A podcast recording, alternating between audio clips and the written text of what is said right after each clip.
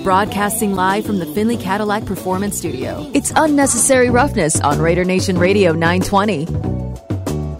And welcome back to Unnecessary Roughness here on Raider Nation Radio, leading off for hour number two.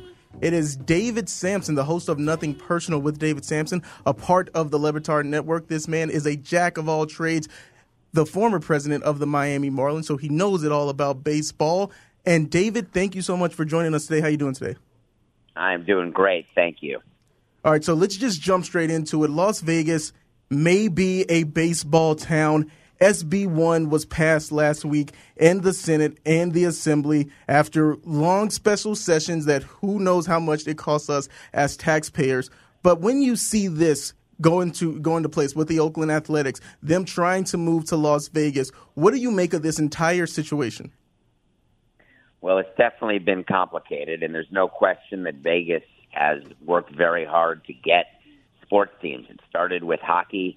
They've got WNBA. They've got football. It's clear they want the NBA as well with the development of the new arena that they're trying to do, uh, that Tim Leiweke is trying to do, and they want to just finish the daily double and get baseball. Will it be the A's? I still have some question about it, though each day that passes, uh, I get more uh, more convinced that it could happen, but there's a lot of steps left. And then when it comes to the A's and them wanting to, I'm just going to say, use Las Vegas as leverage. How real do you think this move could be possibly? Or is it just that, hey, they're just using Vegas as that bargaining chip to the city of Oakland? Well, times have changed. Uh, back in 2005, 6, 7, uh, I used Las Vegas as leverage trying to get a stadium done in Miami. But at the time, there was no way that baseball was going to allow a team in Vegas, but things have totally changed the leagues have embraced gambling. They've en- embraced the gambling revenue. And certainly it's been proven that Vegas can house professional sports teams. The question is, is baseball late into the market and what effect would that have? The question is, what is the market like during the summer? Because that's the big issue in Florida. When they expanded to Florida, it's a very crowded, great place full of wealthy people during the winter, but in the summer, most of them go away. Vegas is more of a 12 month place, but clearly in the summer, you do need a retractable roof, and you need to hope that uh, the community will embrace it because it's a lot of games. All right, so I'm glad you mentioned that. The retractable roof on nine acres of land. You've been on record of saying that you do not think that is possible at all. So, what kind of chicanery would need to be involved for the A's to build that stadium that they're looking for on nine acres? Well, I think Bally's would have to allow the A's to either have air rights so they could house the roof on additional acres, or they'd have to spend the money to do like a convertible car retractable roof, which I've never seen in baseball, where it sort of folds onto itself. And uh, I just think that's very expensive, hasn't been done.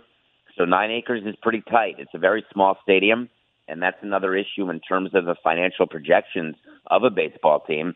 When you have 30,000 seats, you're not going to sell it every game. And even if you did, the maximum would be about 2.4 to 2.5 million people. And I just don't see there's no team really that sells every ticket to every game in all of baseball. And I don't think Vegas will be the first city to do that. Again, we're talking to David Samson here on Unnecessary Roughness, the host of Nothing Personal with David Samson. My man Danny's got a question for you. Hey, David. We um, we have a ESPN show here in the morning, and last week I believe it was we had on a professor over at UNLV who her part of her job is to study tourism and especially sports tourism. And one of the worries that she brought up was with baseball being such a local sport, meaning the majority of the you're not going to travel for too many series outside of the big names. Do you think that's a that's a smart worry to have with these A's potentially coming to Las Vegas?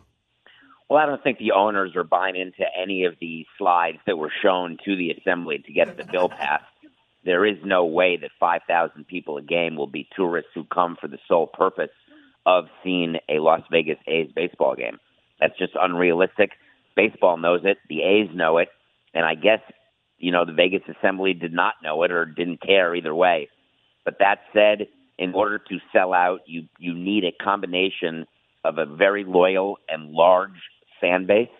And I don't think that that is based on the A's record this year. I don't think that because they're bad that Vegas wouldn't embrace the A's. Just as if they were winning the World Series this year, I don't think that means they would sell out either. I think it takes time, and no new market is a slam dunk. And the question for owners is are they trading one problem for another? And the owners will do some calculations about how much revenue sharing the A's receive and would it would they receive more or less in Vegas? And the answer better be less or else a move doesn't make sense.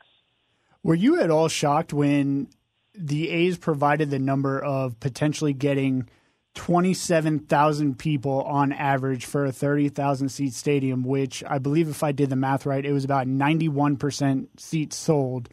And I think it was the Yankees when I looked it up. They were only at about 90, uh, I'm sorry, 85 or 87% on average. Were you surprised at all that n- the Nevada legislatures didn't try to argue against that? Because that seems like an astronomical number to try to hit Well, I'm not even sure that would make my top 10 of things that I'm surprised that the Nevada legislators didn't talk about or ask about. You know, these things are, it's all done behind the scenes.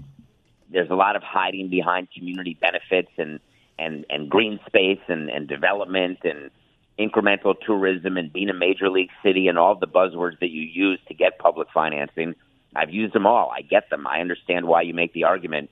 But again, I can find 10 economists who tell you that the number of tourists will not be what they say, that the number of fans will not be what they say, the economic development incrementally will not be what they say. But I can also pay people to tell me it will be that way. And I think it's the job of the legislators to realize that it's all just positioning, and you can make numbers up however you want, but the proof will be in the pudding. And the pudding will be when a team moves and you've got your own baseball team what will the attendance be? And that's what current owners are trying to figure out. What is real about the Vegas market and what is not? So you actually mentioned it already that in 05 you kind of already used Vegas as a stalking horse. One of the things that I'm finding fascinating is the speed at which the A's are trying to move this along because if I recall correctly in 05 you also took trips to San Antonio, you you guys took trips to a lot of places where this feels like it's moving very quickly for like the actual outcome to happen. It's one of those things, right, where you think it's very quick, but to the A's, they've been trying to get a new ballpark for over a decade. So to them, it feels like it's gone very slowly. And they certainly have been focused a lot on the A's. They need on, on Vegas. They believe that that is the best market available to them.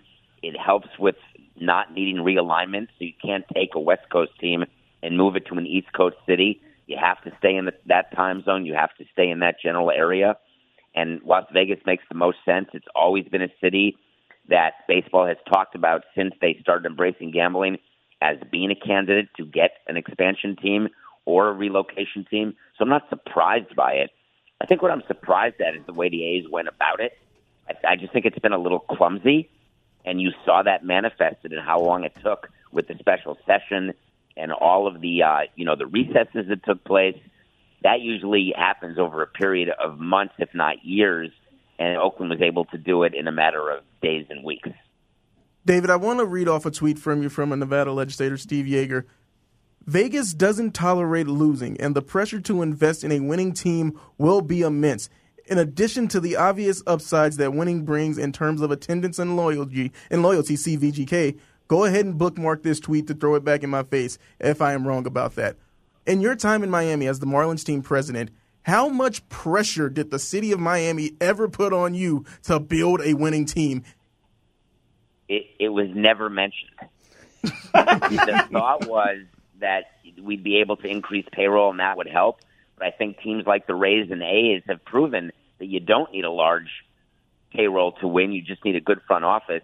But I would I would encourage Mr. Yeager to understand that during the course of a baseball life in a city, there will be plenty of years of losing and plenty of years of winning.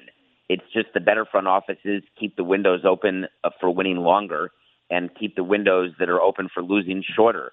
But every team goes through it unless you're LA or or the Yankees and and Oakland will not be that, Vegas will not be that. So I think that everyone should manage their expectations. It's not going to be every year winning 90 games and going to the playoffs.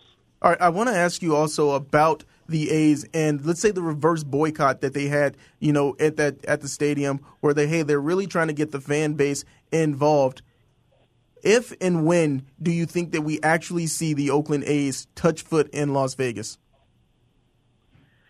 So the reverse boycott was, you know, it, it, it was something where the fans were just trying to have a voice, and I get that they're frustrated. It's been they don't want to lose their team. They realize that once you lose a team, it's hard to get a team back, and so they decided to to manifest their frustrations in, in going to a game. And I thought that it was effective and interesting, but at the end of the day, it was not very dispositive. It didn't change anybody's mind it didn't make the deal happen in Oakland.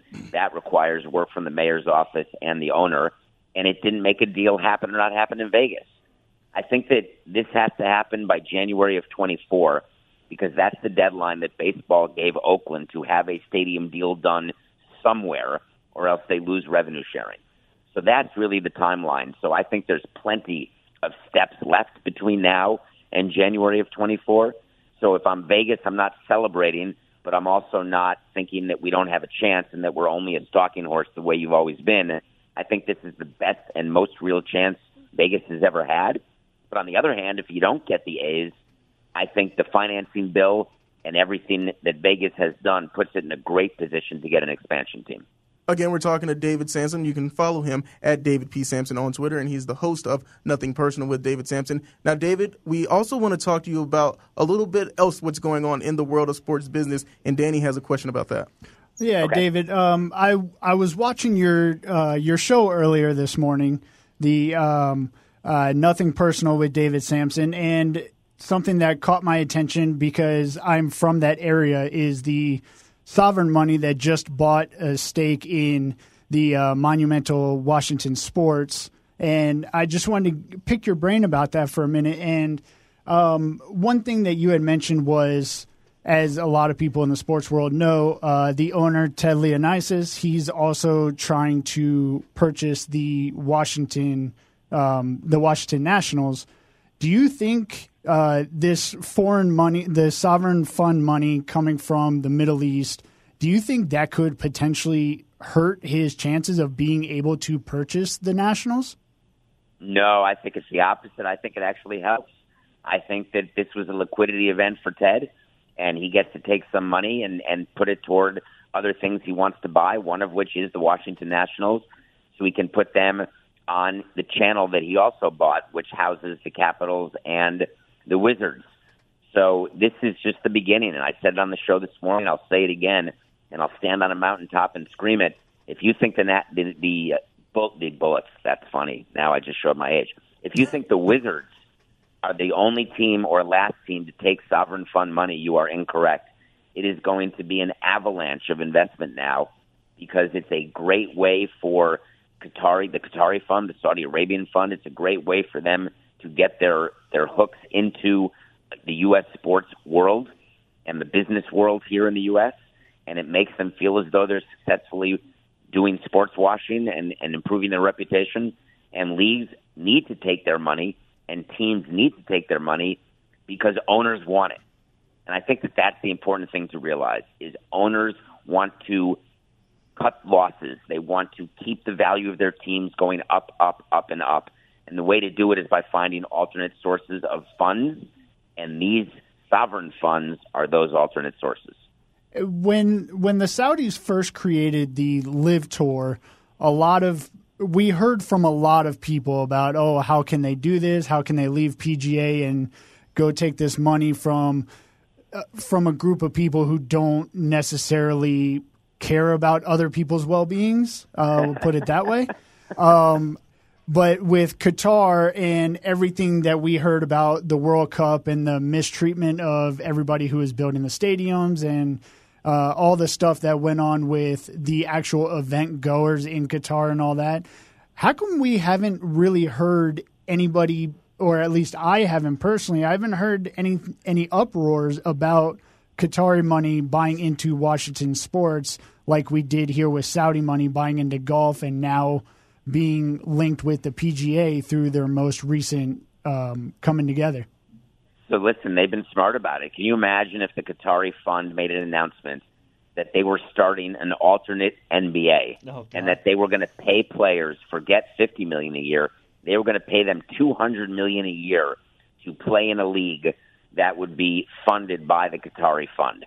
Then you'd hear plenty of noise. But the way they positioned it is that they're limited partners, and as George Steinbrenner used to say, there's nothing more limiting than being a limited partner.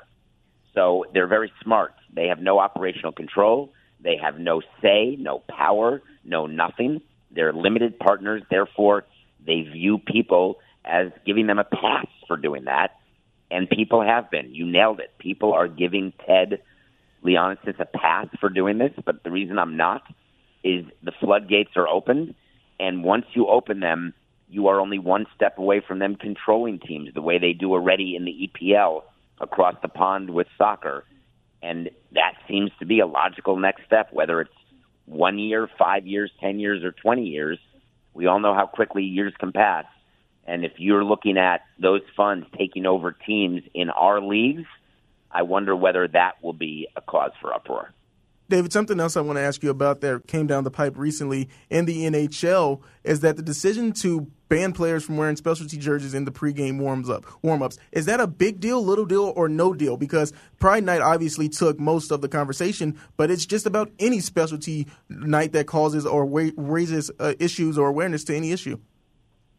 It's amazing. You know, the commissioner of baseball, Rob Manfred, came out and said he doesn't want the Pride Night or any night to be uh, involved in uniforms or hats or bases. You saw a lot of baseball players speak up. You've seen hockey players speak up. And I'm fine if people want to have their own opinion, however wrong it may be. That said, what, what Gary Bettman's doing is he's trying to put players in a position where they don't have to look bad. And my view is if you've got a bad point of view, then you should be open to looking bad. And if you have a lack of tolerance, then you should be called on called out for having a lack of tolerance. And what the commissioners are doing is giving these players a pass, which is showing kids and, and adults and stakeholders that it's okay not to be tolerant. And I totally disagree with that. All right, so I just want to have a real quick fun question for you. While you're watching the A's or maybe even the Marlins in the past, what was the point? Did you ever have a point where you looked at the uh, crowd and go, I think we are paying more people to be here than have actually paid to be here? So we didn't do a lot of comp tickets uh, because my view of that is if you give something away for free, then that's what they'll think Value. it's worth. Exactly. So there were many times when you're at a game and you can hear a pin drop. And I unfortunately was a part of two teams where attendance was an issue. Maybe it's me. Maybe I was the cause more than the market. but certainly you notice it. You talk about it in the clubhouse before the game. You speak to players after the game. You try to get them to ignore the fact that it's quiet, and it's it's really bad when your players want to get on the road and they want to be in front of better atmospheres. That's hurtful because you feel responsible for that. So yeah, there were many times when I would look around and uh, be be embarrassed and upset with what was happening. All right. So the other fun question I have is based off the TV show Ted Lasso. Okay. Is there any realism to a owner ever selling their team, like forty nine percent of their team, to fans? Not the fake, you know, what Green Bay Packers do, do, where they're just like, yeah, you can have a share, but actual like publicly traded sell stocks of the team. No chance. Toilet pants. Yep. Zero. Not. It's not. It's fantasy at best. No, it would not happen what happens. Now, the closest you can come is the public is when the pub, it's a public company like the Braves, Liberty Media, but there's no control. It's not even as much power as what the Qatari National Sovereign Fund has with the with the Wizards. It would be nothing. The way they do it actually is something called personal seat licenses, where you actually have to pay money in order to pay money to get a ticket to get a season ticket. And I think that's about as close as fans can come to feeling like they have ownership and uh, fans don't like that very much. So I, I don't see that ever happening. No. again, we're, again, we're talking to David Samson here on Unnecessary Roughness on Raider Nation Radio. David, only got a few questions for you. We're going to save the movie questions for the end, but I've got a one more A's question. When it comes to trying to get public money, 380 million, I think I think it's what it's set at. But when it comes to public money and the revenue that it's going to give the city, that same Congressman Steve Yeager, he said, "Hey, the the Allegiant Stadium tax it's brought in two billion for uh, you know the uh, state academic fund or something uh, along those along those lines. Just how real are those projections when it comes to the public money that you need to build a stadium and how it's going to impact the community? I would say it's a but for argument. I'm always more interested in the incremental number. So when people throw out the bigger number, that that is the total amount of the tax that gets collected. But the question is, if that stadium didn't exist or that team did not exist, does that mean none of the dollars would have been spent that would have generated tax revenue? The answer to that is, of course, not. People would have taken their disposable income and used it elsewhere and bought other goods and services. So, but for is only if there were no stadium, then you wouldn't have blank. So, with the stadium, let's say that the Vegas Stadium gets an All Star game. There's no question that without the stadium, there would not be an All Star game and people are coming to town and people are spending money. But even that is not 100% incremental because if they didn't have an All Star game to go to, they do something else. So I've never seen a study which has been accurate in telling people, and it's not that your, people are lying to you. It's just really hard to measure what the benefit is for all of these things. It's not just stadiums; it's museums and parks and convention centers and extra development around hotels. All of that stuff it's very, very hard to do an actual accounting of what the benefit is. All right, David, I got one more fun question for you. What made you pick Ferris Bueller's Day Off over Fast Times at Ridgemont High for your 80s movies list? So I listen. Fast Times at Ridgemont High has one of the great scenes of all time. Of all time, there's no question when the cars start playing moving stereo and out comes Phoebe Cates. You're thinking your life has just changed. I get it, but overall, Ferris Bueller from start to finish is just a better movie for me. But I, it's so funny you pick up on that. That was a very big thought. I didn't just make that list out of nowhere. I took some time, and that was a tough call. But at the end of the day, that's how I feel. All right. So why is Dead Poet Society number one for you? That movie just has uh, has both haunted me and uh, given me pleasure and pain my entire life since I first saw it. I've seen it so many times. The relationship of the son to his father, what happens to the son. I can't see that actor in any other role. The guy who played the father, he he he makes me sick. He was so good in that movie as that parent, the father of the student, and it it just it impacted me. And Robin Williams is a teacher because I had professors in my life who were that meaningful to me and that important to me so that movie just hit every chord. All right, David, last question for you. What's the last good movie you've seen? It certainly is an Extraction 2, which I watched today. I'll tell you that. Chris Hemsworth doesn't do it for you? Holy cow. I'm going to review it next week on Nothing Personal, but my God, this is terrible. Oh, man, you don't like a good shoot 'em up action movie? I think he I mean, a good one. It, it was, it's whatever. It's just, who's got the bigger set of special effects? How many people can you kill? It's well choreographed. The fights were well choreographed. I grant you that. The script, my guess is, was 12 pages long, and it was just a lot of ah, ooh. so I didn't really. It's certainly not going to be nominated for screenplay. I can tell you that. All right, that's David Samson. You can follow him at David P. Samson. He's the host of Nothing Personal. Before we let you go, what else do you have going on? I'm training for something to, for the 4 4 48 challenge. So I'm going to run four miles every four hours for 48 hours to try to find a cure for Parkinson's, which which my best friend has. I'm doing it in September, and it's a crazy challenge. And I love doing crazy athletic things. I love raising money for charity, but try, staying awake for two hours and running four miles every four hours and doing it for two days straight, it's going to be interesting. But uh, hopefully, and I'm not going to say this in public, but if Parkinson's gets cured by September, I won't have to do it. So that's what I'm secretly rooting for. All right, man, you are a brave man at that. Guys, he's even preparing for a marathon on the moon. Heard him say that on the Le Batard show. What, what, Not what? on the moon, in space. in space, Not on the moon. a marathon in space, man. David Samson, a jack of all trades. Thank you so much for joining us on Unnecessary Roughness. Have a great weekend. Bye bye. And that was David P. Samson. I mean, come on. that was great. Training for a marathon in space. You know, a marathon every, I mean, you know, running four miles every four hours. I mean, more power to him. Was even on um, Survivor. and he, Yes, was, like, he was the first person eliminated from that season. there were so many questions that I didn't get to because I wanted to talk to him for so long that I was just like, no, no, no, we got to focus on the A's. We got to focus on the A's. He's a friend of the show now, so maybe we'll have him back. Just- and I, I could just ask him questions like, "Hey, all right, so when you sold the perfect game tickets for the, when your team lost, and you sold the unsold tickets as souvenirs, what was that business meeting like?" Because I am fascinated by the idea that our team lost and we're going to sell memorabilia. hey, man, got to make a buck somehow. And when we come back, we're going to be talking about running backs and how they're not making enough of the big bucks. Don't go anywhere. This is unnecessary roughness on Raider Nation Radio. Now back to Unnecessary Roughness on Raider Nation Radio 920. And welcome back to Unnecessary Roughness here on Raider Nation Radio 920. Damon Cotton, Danny Smythe, Jared Justice filling in as best we can for one Q Myers who is living it up on vacation out there in Hawaii.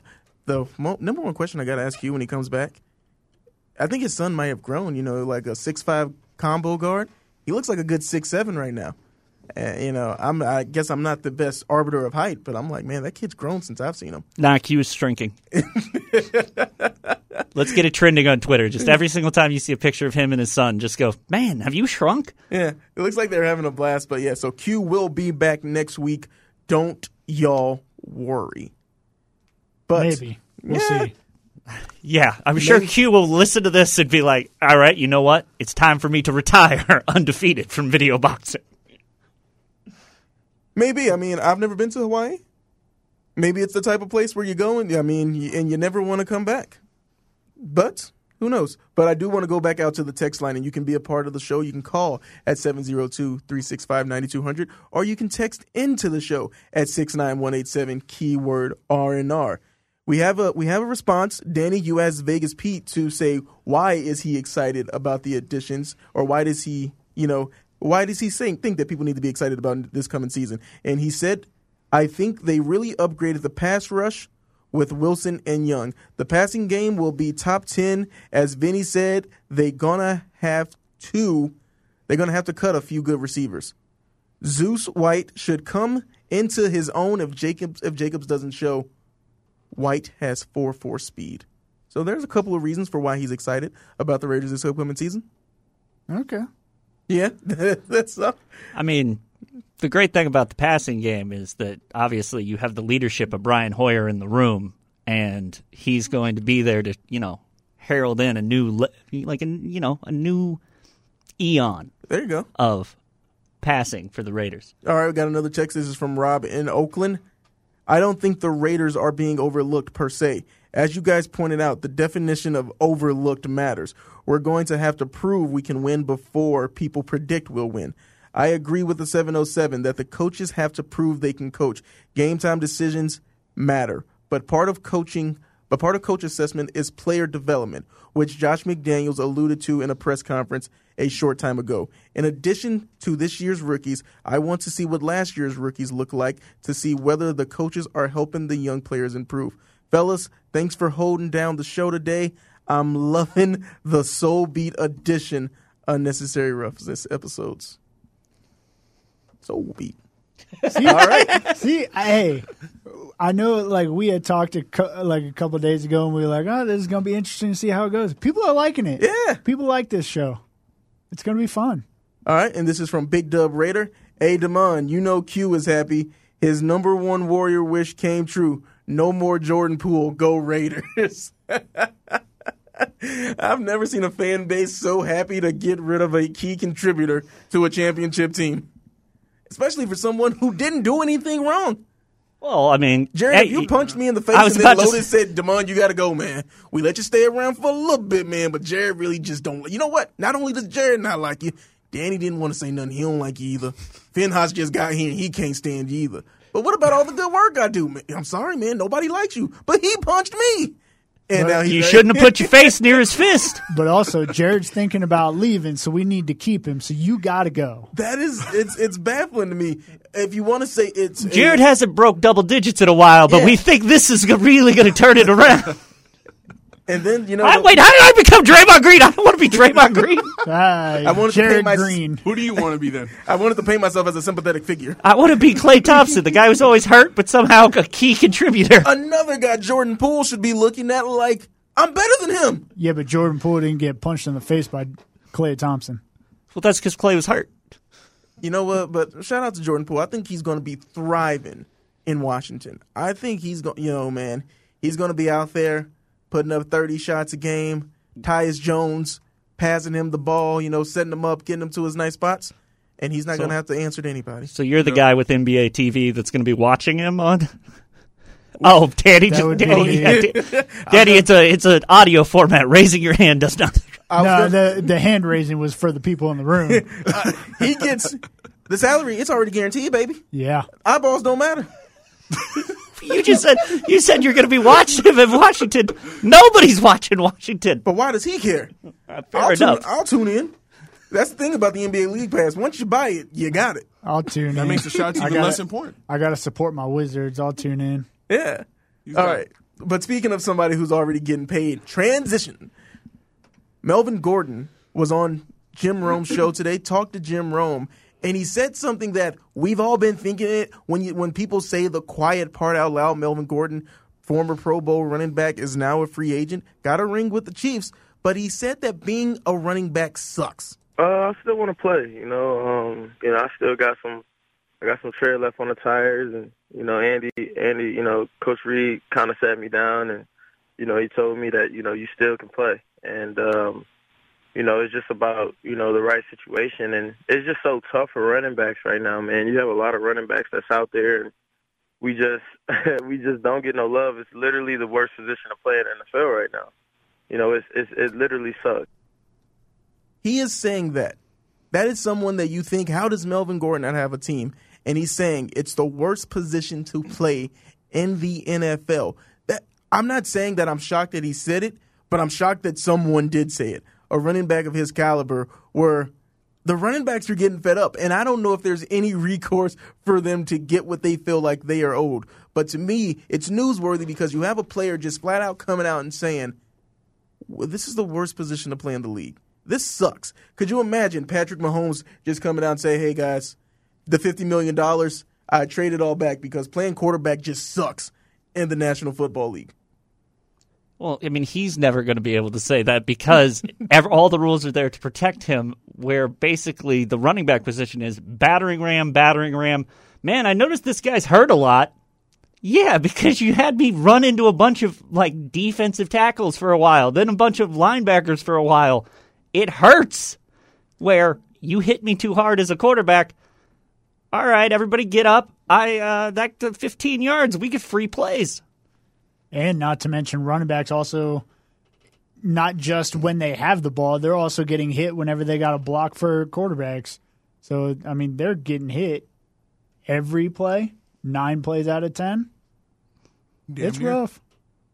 Yeah, well, we used to see it where at the age of 30, where it would be, hey, that's when, you know, running backs they're going to fall off after that age 30 season. You know, maybe they've already seen their best years. But Melvin Gordon, he's 30 now. And 30 isn't so much, hey, he's only got a couple more years left. 30 is now the age of good luck trying to make a roster this year. Well, and we're we're actually seeing that even younger too, because look at Dalvin Cook. I believe mm-hmm. he's twenty eight or twenty mm-hmm. and then also go back and look at Zeke. I think Zeke is only twenty eight, maybe even twenty seven, and he's struggling to find a job. And he led the league in rushing. What one, two years? I know for sure one, but I think two years. I'm pretty sure his rookie season he led it too. Yeah, Yeah, like 1600 that first year. Zeke is also a. So the problem I'm having is sort of the messenger on this because Steven Jackson also kind of had this message a couple years ago. Whenever he started, I believe he called it the third, the three down back club, where it was a bunch of it was a bunch of running backs who couldn't get jobs, but they were like, "Hey, we can we can tote the rock all three downs," and it's like, yeah, you could when you were 23, when you were 24 now, like Melvin, you fumbled for half of the AFC West. Like you coughed the ball up quite a bit. Zeke, It takes you a hundred, you know, a hundred carries to get a hundred yards now. Hey, he's the best goal line back this side of the Mississippi. okay, but that's it's sort of we don't hear this from anyone who is currently like on a team on a roster going, man, this is really hard for me. This is really hard for me. It's all the guys that are like, man, why can't I find a job? And so it's the messenger on a lot of the problems with playing running back later in life and still being able to play versus being like, dude, no one wants you to play. Okay, but do you think that that's still true for, let's say, Dalvin Cook? I'm sure he shares that same sentiment that this sucks. That you know, training camp is coming up fast on us, and he is without a team. I mean, so you can say maybe it's the messenger of who said this particularly, but is he wrong about the message? Because I don't think so. No, it's uh, that's I'm actually that's one hundred percent what I'm saying is that the message is right. But if it were coming from someone like let's say, and he would never say this because he's currently in negotiations, but if Josh Jacobs came out and said, "You guys know that this hurts, right? Like this is a painful proposition. Like I have to get shot up if my shoulder's messed up so that I can continue to tote the rock." This many times, and I'm more than happy to do it, but I want to be compensated well into the future about it that messenger would be taken with a larger degree, even though it's the same message and it's both people are correct. I, Yeah. I wonder if that's what he was kind of alluding to with the text when he said bad business or whatever it was. Was this exact thing that Melvin Gordon was saying? Being a running back sucks. Raiders don't want to pay Josh Jacobs, even though he just led the league in rushing. They'd rather sign him. And what happens after this season? Saquon Barkley's going through the same thing. Giants don't want to give him a long term deal. He's on, but then again, he's also been injury plagued for the last two years. So And the scariest thing that can happen to a to a running back is what they did to DeMarco Murray, where you come back on this one year deal and then the team has no incentive to protect you. yes, Like the Cowboys run the living wheels off of DeMarco Murray and then are just like, okay, you just led the league in all these stats. All right, good luck with those go go gadget knees. And he comes back, gets the deal, and then gets cut before any of the guaranteed money comes in. Yeah, I think it's it's one of these issues. Jim Trotter he wrote about it in the um, Athletic. You know, he's a part of the Athletic now, where the pay disparity for NFL running backs it's as wrong as it as it is wide. Where it is something that we can all sit here, the four of us in this studio, can say is wrong. But the NFL has no incentive to fix what we all can see is a as a pay disparity problem, and that's the part that I really think irks people because you could say these guys they contribute to winning without a doubt, but the fact that the NFL just thinks we can churn another one of you out tomorrow, don't worry. I don't know how that gets fixed or if it does get fixed because it's too big of a problem because the NFL they found their solution is just hey we can make another one of you as easy as let's say we the team created the success that you had it doesn't get fixed. That's absolutely we have we have evidence that it doesn't get fixed. Like unless you have Adrian Peterson circa, you know, 2012, there is no reason to at all like not go I could get 90% of this guy's production or even 80% of this guy's production at a third of the price. That's just economics and it's we all agree it's wrong and you're 100% right. There's not a whole lot until you incentivize keeping your people. That's that's all it is. Well, the running back topic, it will not get fixed, but to lighten the mood, let's give out some tickets to NBA Summer League. We've got a four pack of No tickets. If you are caller number nine, felt like it was a little bit of a downer. You know, nobody's getting paid. Running backs aren't getting paid. But how about we give away something for free? A four pack of tickets to NBA Summer League that's going to be taking place starting July 7th through the 17th. And you can find those tickets at unlvtickets.com. But you can call in now if you're calling number nine, 702 365 9200. You want to go see Big Vic? Come on, him and Brandon Miller. That's the first matchup already announced. Number one, number two. The Spurs have said that Big Vic is going to be playing in Summer League. Who doesn't want to see that? Be caller number nine, 702 365 9200. Now back to Unnecessary Roughness on Raider Nation Radio 920. And we are back here on Unnecessary Roughness. It is me, Damon Q. Cotton, Danny Smythe, Finhouse behind the board. All right, guys, something that I really wanted to talk about because I was thinking it before the draft when I was doing the show with Danny's good friend JVT, who is now vacationing Yeah, look at him. And that Ishhole Merced, as we had a text said. Well, he he's also going to he's going Oh, to the yes, Bay the- Area. The Bay Area, yes. I'm, so I'm actually driving by Merced next week. uh, look at that, man. Maybe you can confirm for me. I'm just going off of what one texter said. I I've driven by there through there a couple of times. Oh, you know, that's all you need to do to get the cut of a jib of the town. Just drive through. That's all you need to do. All right, but we were talking about who was going to be the number two pick in the draft, and he felt that he had got Brandon Miller at good odds. Got him at I don't remember the plus, but you know, got a good number on the plus for Brandon Miller. But you saw in the days leading up to the draft, the line was just changing. Is it going to be Brandon Miller? Is it going to be Scoot Henderson? And that brought up the question when you see these Shams tweets. What you know, he's he's a FanDuel employee. Could Shams in any way affect the line? And FanDuel had to come out and say in a statement, FanDuel is not privy to any news that Shams breaks on his platforms. And I just don't lie. believe that. That's Degenerate Danny, lie. Degenerate Danny, tell us what you think. What I mean, if he is one of your employees, Mm-hmm. and I mean they they have a social media team, so they're seeing the tweets that he's putting out. Now, they're most likely not adjusting lines based on his tweets. That's all. How do we know usually, That's usually done. Again, we don't know for certain if they are or not, but that's usually done by either a lot of people betting one side versus the other or like legitimate news coming out, not just Shams tweeting out saying, "Oh, the Hornets seem more interested in A over B," or because both players were invited back to Charlotte for mm-hmm. another workout on Tuesday. It's not like they only invited Brandon Miller Yeah. or they only invited Scoot Henderson. They were both invited. So I don't think his tweets had a direct impact on the line shifting, but his tweets probably impacted people placing bets. yes. And those bets could move the lines, depend especially depending on how much is bet.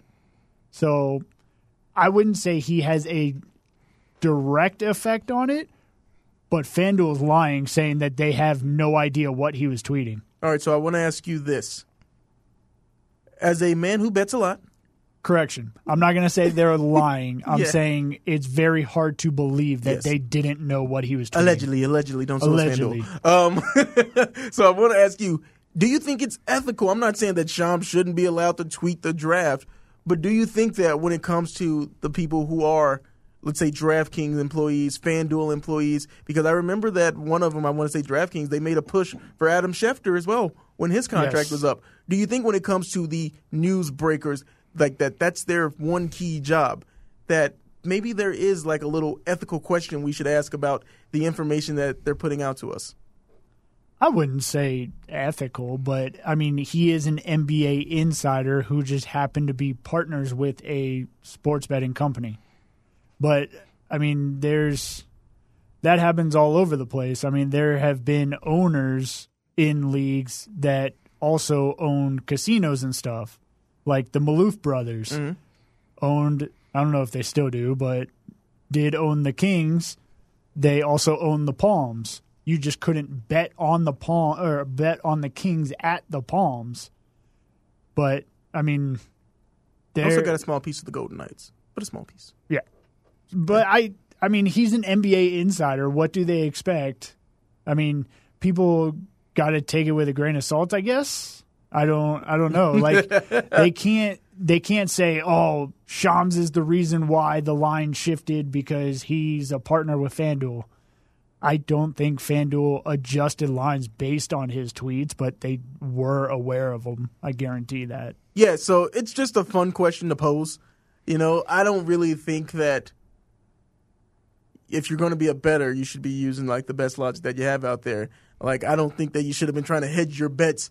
Oh, Sham said that Scoot Henderson is in contention now. I know I took Brandon Miller at plus 300, but now I've got to, you know, well, then you're just playing yourself and you don't know what you're doing. But Yeah. You're just trying to come out as at worst case even. Yeah.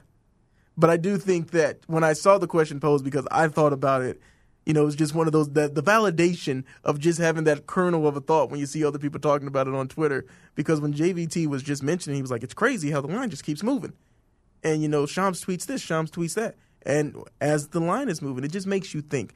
And that's all we're doing here, guys. We're just asking questions. Just asking questions. You That's know? what I do a lot. Ben House, it looks like you did you want to back up Shams here? I think Danny's right on the fact that it's indirect his effect. The thing is, I think for from the most part, what I got from his tweets was that it was a game time decision. I kind of knew Scoot wasn't going to go number two because they already have their franchise point guard in LaMelo. They don't need another point guard. Dame is looking to potentially move from the Trailblazers. They're looking to ship him off to another team. So it made sense that Scoot was going to go number three. But I, I I think what his tweets did was he gave people a little bit of uncertainty because most of the times we know who's going to be, you know, pick number one, pick number two, normally through various sources like this person came for a second workout. You know, we have sources that this player's out of contention. What Shams is essentially saying was like, this is a toss up. This is a coin flip. We have no clue who they're going to go with. We are essentially clueless. All we know is it's between Brandon Miller and Scoot Henderson, and that indirectly probably moved the, the, the betting odds just because people kept betting this way or that way. All right, we're going to talk more NBA in the next hour.